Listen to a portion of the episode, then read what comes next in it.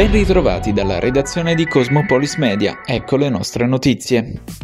Un nubifragio che ha fatto ancora una volta affiorare le difficoltà di una città come Taranto a gestire qualche goccia di pioggia in più.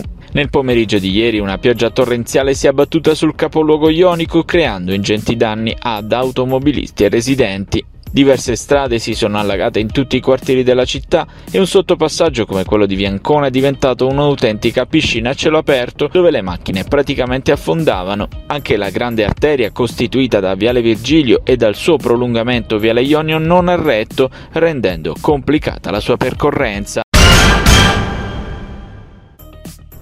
Coronavirus. Il bollettino del 10 ottobre segnala in Italia 15.089 nuovi casi e 51 decessi. Nelle ultime 24 ore sul territorio nazionale sono stati processati 83.426 test, con un tasso di positività del 18,1%. Continua a salire l'occupazione ospedaliera, aumentano infatti a 216 le persone ricoverate nelle terapie intensive e a 5.987 i degenti in area non critica. In Puglia nelle ultime 24 ore sono stati segnalati 510 nuovi casi, nessun decesso registrato nella regione. A Taranto e provincia attestate invece 34 positività. Al momento in Puglia sono 12.786 le persone positive al Covid, di cui 134 ricoverate in area non critica e 5 in terapia intensiva.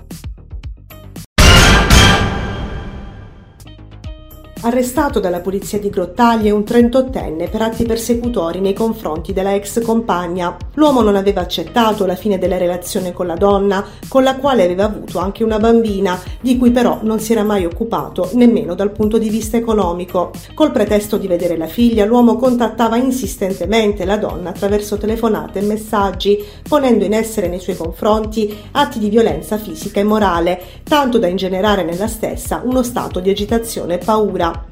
Dopo l'ennesimo episodio nel quale l'ex compagno si era recato sotto casa della donna e l'aveva minacciata di morte al telefono, la vittima ha deciso di chiedere aiuto alla Polizia di Stato. Gli uomini del commissariato di Grottaglia, intervenuti sul posto, dopo aver tranquillizzato la signora in forte stato di agitazione e vista la gravità delle azioni e delle minacce subite, l'hanno convinta a sporgere denuncia. A seguito di questo i poliziotti hanno organizzato diversi servizi di appostamento, sorprendendo l'uomo, che per l'ennesima volta si era recato sotto casa dell'ex compagna e l'aveva minacciata. Il 38enne è stato pertanto arrestato per il presunto reato di atti persecutori e posto agli arresti domiciliari con l'ausilio del braccialetto elettronico. Terremoto in casa ASD Castellaneta.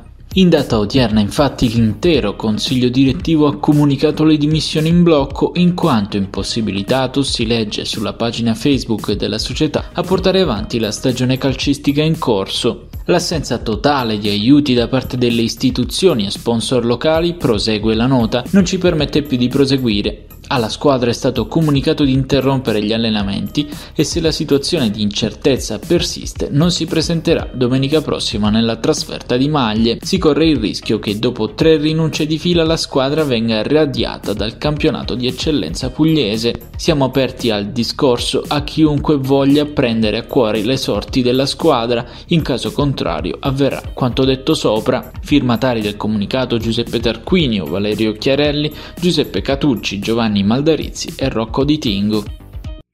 Questa era l'ultima notizia, dalla redazione di Cosmopolis Media è tutto, al prossimo notiziario.